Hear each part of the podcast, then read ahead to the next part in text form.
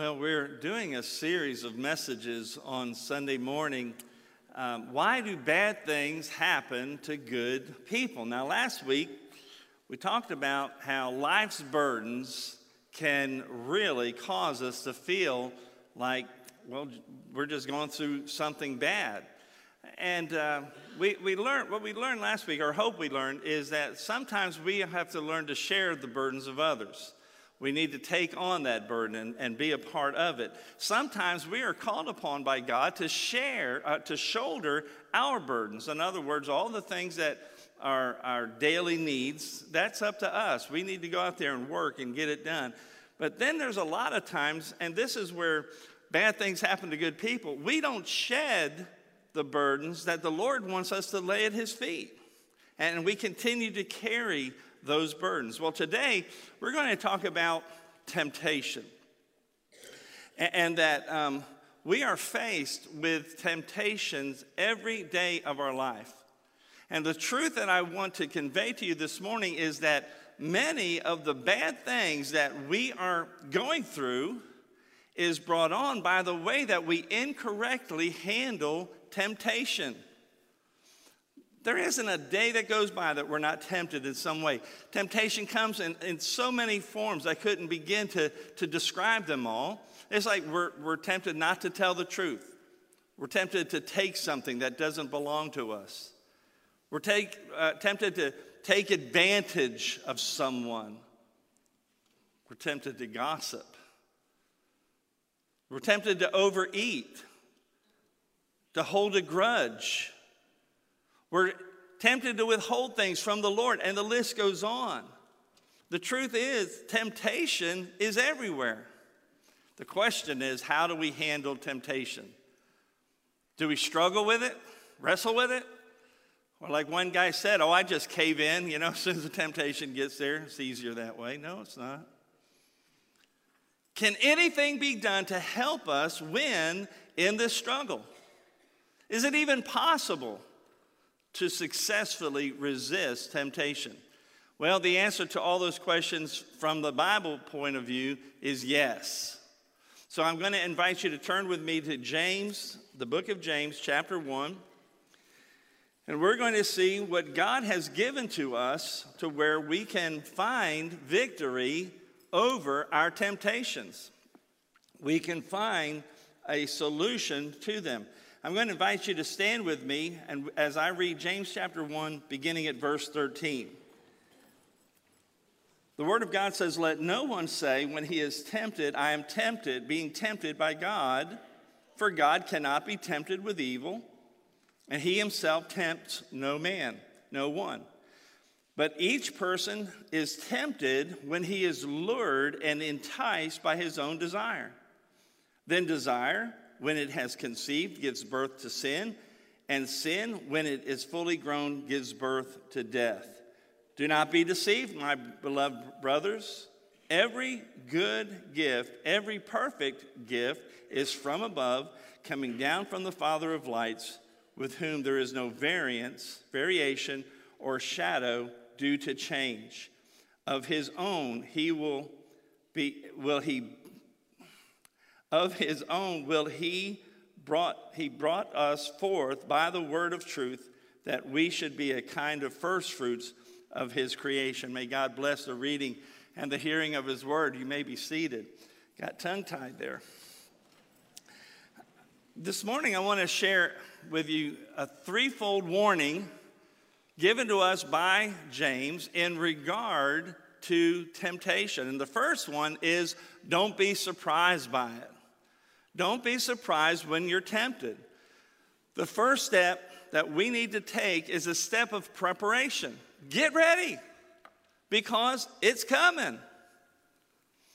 If you're going to be successful in handling your temptation, you have to expect it. Know that it's coming. You say, well, where do you see that in the passage? Well, verse 13, he says, if let no man say when he is tempted. He doesn't say if he is tempted. He is emphatic. He said, When you are tempted, it's coming.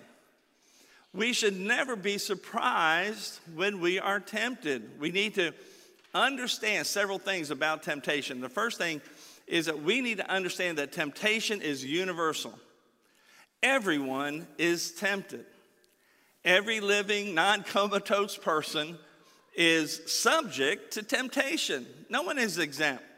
Grandmothers, not exempt. Nuns, not exempt. Pastors, no. Kindergarten teachers, all, everyone is susceptible. And secondly, we need to understand that temptation is inevitable. If you're not being tempted right now, hang on, it's coming. I hate to be so negative, but that's the truth. And you, you Christians, you know that. You know that it's true. You can be driving down the street not really having any kind of thought, and all of a sudden you start thinking about something bad. Sure, it's inevitable. And third, we need to understand that temptation is personal. It's personal. We all have our personal temptations. We're all vulnerable in different ways.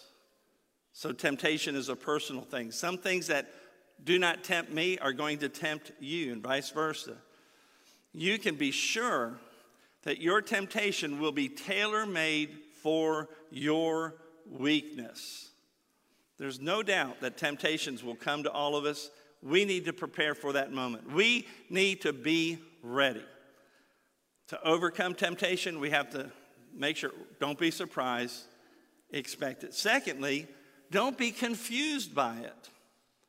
Don't be confused by the temptation. By that, here's what I mean don't be confused when the temptation comes where it's coming from. Because a lot of people think, well, that's just God, but God is not the source of temptation. James quickly refutes that idea that evil comes from God. There in verse 13, let no one say that when he is tempted, I am tempted of God, for God cannot be tempted with evil, and he himself tempts no one. To believe that he is the source is a faulty analysis. See, unless we understand the real source of temptation, we're always going to respond incorrectly. When we think the temptation comes from God, we're going to blame God. When we think it comes from the devil, we're going to blame the devil. If we think that it comes from our, our family, our spouse, our coworkers, our boss, we're going to blame them. God is not the author of temptation, nor does he have any capacity in his holy nature that, he would, that would make him vulnerable to evil. So if God is not to blame, who is? Well, a lot of people will say, well, it's the devil. He's the one to blame. How many of you remember Flip Wilson? Just the gray hairs, right? um, he was a comedian back in the day, and, and he had a persona called Geraldine, and she said, The devil made me do it. Remember that? Yeah, and that was a big thing back in that day. The devil made me do it. Beloved, Satan certainly does tempt us. So does this world.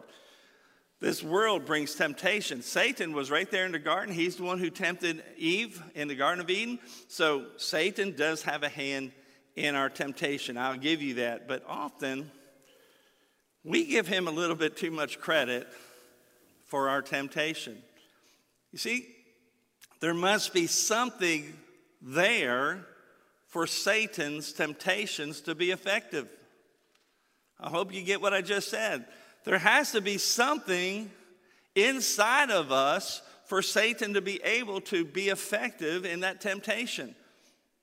And uh, it's like this if you were to try to tempt me with a cigarette, you know, bring me some kind of tobacco. Here's, here's some chew. Put it between the cheek and gum. I'd get all scrunchy face and go, I don't want that.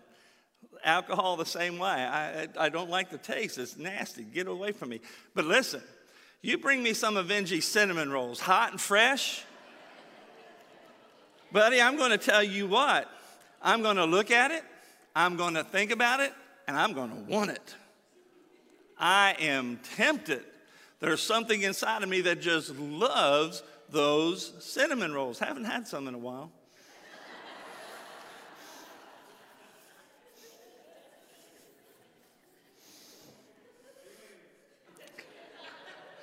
Church wide hunger for cinnamon rolls. James is the only place in the Bible that the process of allurement is allurement is clearly explained. In verse 14, James explains it like this He says, But each person is tempted when he is lured, he is enticed. You know what the next four words are? By his own desires. Do you see that? Then, verse 15 says, Then desire, when it has conceived, gives birth to sin, and sin, when it is fully grown, brings forth death. If we don't want Satan to take advantage of you, it is vital that we understand his strategy. What Paul called Satan's devices. First, it begins with desire. James tells us that each one is tempted with his own desire. That's the beginning of the process. That's what gets the bowl rolling. And, and where it goes from there is just a downward death spiral of sin. The desire to sin is already inside of us. If it weren't, then sin would not be attractive to anyone. On first glance, you might, you might think that sin is some sort of a magnet, but that's not true. Sin is not the magnet, the magnet's inside of us. We are drawn to it. We are drawn to it. The world puts something out there that we're, we like, and we have a hard time to resist. We're drawn to it. Our desires are extremely powerful. Now, listen, not all desire is wrong. Many desires God has placed inside of us to keep us alive, to keep us healthy, to keep us to be well adjusted human beings. But even good desires, when we take them to excess, can be great harm, like the desire of food, sexual fulfillment, relief from pain. They can turn into obsessions that control our lives. So, temptation begins with desire. Secondly, it leads to deception. James tells us that because of our desire, we are dragged away and seduced. Uh, the word in the Greek is the word enticed. Enticed is a fishing term, lured by bait. The purpose of the bait is deception, it, it is, is desire. If you bait your hook with a nice juicy worm, you have two purposes in mind. You're, you're throwing that out there to get the fish his desire to eat you have to put him out something that he wants. In order to pull that fish out of its comfortable hiding place, we find a bait that they're interested in. Something inside of them wants it. That's the same way it is with us, something we can't resist. But the second purpose is, is to hide the hook. That's where deception comes in. You want to hide the hook so he doesn't see it. You entice the sin with something he desires and you hide the consequences of his decision. You see, the fish doesn't see the hook, neither do we. We see the temptation as something that's going to bring pleasure, so we take a bite. But we fail to see the hook. We're simply deceived into believing that it's not dangerous. But, beloved, the consequences of sin is real. But we have been blinded to them by the strength of our desire. Because if we saw them clearly, we would, without a doubt, we would make another choice. Example young people running around with your friends and doing a little drinking seems like a good, fun time for a while until you see the blue lights flashing in your mirror. Then you know the consequences. Till you see your car wrapped around a telephone pole, that's when you see the consequences too late. You see the tragic loss of life because of your drinking. That pleasure wasn't worth it. So we have desire that leads to deception. Deception results in disobedience. Begins with desire, leads to deception, and the result is disobedience. Disobedience is sin, sinning against God. James tells us then desire, when it is, has conceived, gives birth to sin. The two elements, the desire, the bait, and the deception, the hook, they join together and they give birth to sin. You fall away from God. You break God's law. You break God's purpose for you. But that's not enough because it doesn't end there. Disobedience then ends in death. 15, verse 15 goes on to say, And sin, when it is fully grown, brings forth death. Even though sin sometimes brings a temporary period of pleasure, it always leads to death. But here's, here's the deception it's not immediate, it's not immediately apparent. The death part isn't. Listen, we have all sinned, God didn't strike us dead, right? We're, we're still here, but yet we know we've sinned. But we must not be misled that the ultimate result of sin, because we're under God's mercy and He hasn't done anything yet. But God has not immediately judged our sin, doesn't mean that God will not ever judge our sin. We're just experiencing His mercy. If we continue to sin and we do not respond to God's mercy by forsaking our sin, death is going to follow. James is not referring here to physical death. Like I said, we're all still here. He's also not referring to spiritual death because no one could ever be saved if that were true. The fulfillment, Christian friend, of your lust brings about in the believer's life a death like experience. We will die to the things of God. We will die inside. There will no longer be a hunger for God's word. There will be no longer a passion for prayer. There'll be no longer a desire to win people to Jesus. There won't even be a desire to come into fellowship. In fact, the opposite is true. You're not going to want to come and be in fellowship because it brings so much conviction. We die a little bit inside.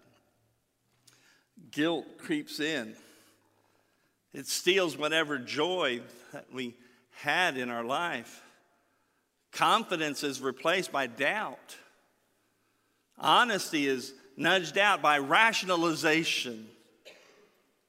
Peace is gone, turmoil comes in, and then we begin to wonder why do bad things happen to a good person? In Psalm 51, David had been confronted by his sin with Bathsheba by the prophet, the man of God, and he begins to confess his sin. All of Psalm 51 is a confession. By the time he gets around to verse 12, he then makes this prayer. He said, Lord, restore unto me the joy of my salvation. You see what sin did to the life of David? It removed the joy of his salvation, it removed his joy. Sin is going to rob you of joy. If you don't handle temptation successfully, the joy is going to be gone. So, what do we have to do? We have to look at it, look at the temptation. We have to analyze it. You know, we got to see what is causing that in my life. Look at where it's taking you. Look at the consequences. What is going to happen if I do that? What will happen to my family? What will happen to my relationship? What will happen to my testimony? Look at where you're going to end up. If you do, you'll come to one conclusion it's not worth it. Falling for that temptation, no matter how small it is, is not worth it. Now, you might have already come to that conclusion. You might, you might know from hindsight, a, a lot of us work from that, you know, hindsight is 2020. You, you know that it was hurtful, you know that it was harmful. So we, we come to the final step in the process of dealing successfully with temptation. How do we resist temptation? I'm going to tell you a secret. The battlefield for resisting being drawn away from God is in the mind. it's in the mind. Each time we yield to temptation, we believe a lie. And what's worse, we start living a lie. To overcome temptation, we need not to be confused by it, but rather understand it, and more importantly, number three of our outline don't be deceived by the temptation. The final step in the process of dealing with temptation is to just to flat out reject it. James tells us in verse 16, don't be deceived, my beloved brothers. In other words, don't fall for the temptation, reject it. See it for what it is. Look for the hook. That's a, that's a good analogy because a lot of people think, you know what? If I just um, take drugs this one time, I'll be all right. And then, you know, you think, oh, that, that felt okay. I think I'll do it again. And before we know it, what do we call it? We're, we're hooked. It's that hook that, that Satan puts in that worm, and, and when we bite it, it, it takes us. We need to be warned. And don't take the warning lightly. We must take temptation seriously. No matter how it appears, no matter how good it looks, no matter what pleasure you think it's going to bring, it's going to result in death. And the key, of course, is seeing it for what it is. We need to see that it is not how it appears. The hook is there. Remember that James began by saying God did not cause temptation to come to us. God's not the source of our temptation. Temptation is not a good thing. All good and perfect gifts come down from our Father above. God does not give us bad things. Satan would like to make you believe that temptation comes from God. But it doesn't, it comes from within. Don't be fooled. We need to conquer that inward desire. We need to reject the lie of the temptation. And the good news that we have this morning is that those who are born of God can resist temptation. The good news is that you can win over temptation. Temptation doesn't have to defeat you because you've already been set free. You just have to walk in that freedom that you have in Christ. We're not a slave to sin. Jesus Christ conquered sin on your behalf. You now have the power to resist and to reject those sinful practices. Look with me at verse 18. Of his own will, Jesus brought us forth by the word of truth that we might be a kind of first fruit of his creation. In the very context of this verse, James tells us that Jesus himself overcame temptation. Do you remember what Jesus used in the temptation? He used the Word of God. He used the Word of God. Satan says, You're hungry. Jesus turned the rocks into stone, the stones into bread. And he said, Man shall not live by bread alone. Jesus jumped down from the pinnacle. Let everybody see that you're the Messiah. He said, the, the Word of God says we're not to tempt the Lord our God. Every time he was tempted, he took the sword of the Lord, the Word of God, and he slashed out at the devil. We have to use the Word of God. Quote Scripture. Jesus is our example. That's what he used. That's the only thing that we can use the Word of God. Insofar as temptation is concerned, we have a promise in the Word of God. It's found in 1 Corinthians 10 13. It says, No temptation has taken you except such as is common to man, but God is faithful. He will not allow you to be tempted beyond what you are able, but will with the temptation will always make a way of escape that you may be able to bear it. Now we read that and we say, God, show me the escape. But he said that you may be able to bear it. He wants you to win the victory, and he wants you to win, use the word of God to get that victory. God says he'll always make a way of escape. And sometimes that way of escape, listen to me, especially young people, listen to this, is to flee youthful lusts, flee fornication, flee the temptation. If we find ourselves in a place of temptation, we might simply need to just get out of there. Leave that place. That's the way of escape. That may mean you need to put down your phone. That may mean that you need to turn off that computer. Turn off that TV. Boy, nothing but junk comes out of that anyway. Remove yourself from the temptation. The way to deal with temptation is not to grit your teeth and make up your mind, I'm not going to do it because you're going to fall.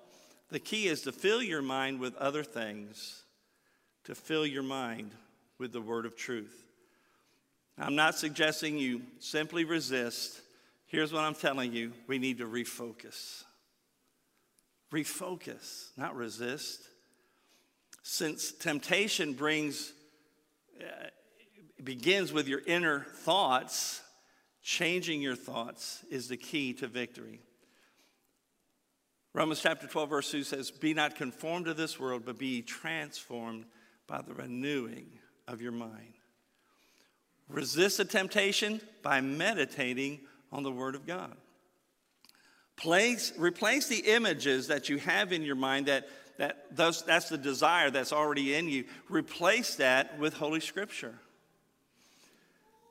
Here are some things keep in mind, and, and, and we're going to close. If you're going to overcome temptation, first of all, first of all, realize how vulnerable you are. Don't, don't say, I've arrived. I, I, have, I have overcome all that. Unless you have seen Jesus and you're living in heaven, no, you haven't. We're all vulnerable. Don't, here's another thing don't flirt with temptation. Don't see how close you can get to it. You know, if, if you do, you're going to fall. You need to get out of there, flee immediately.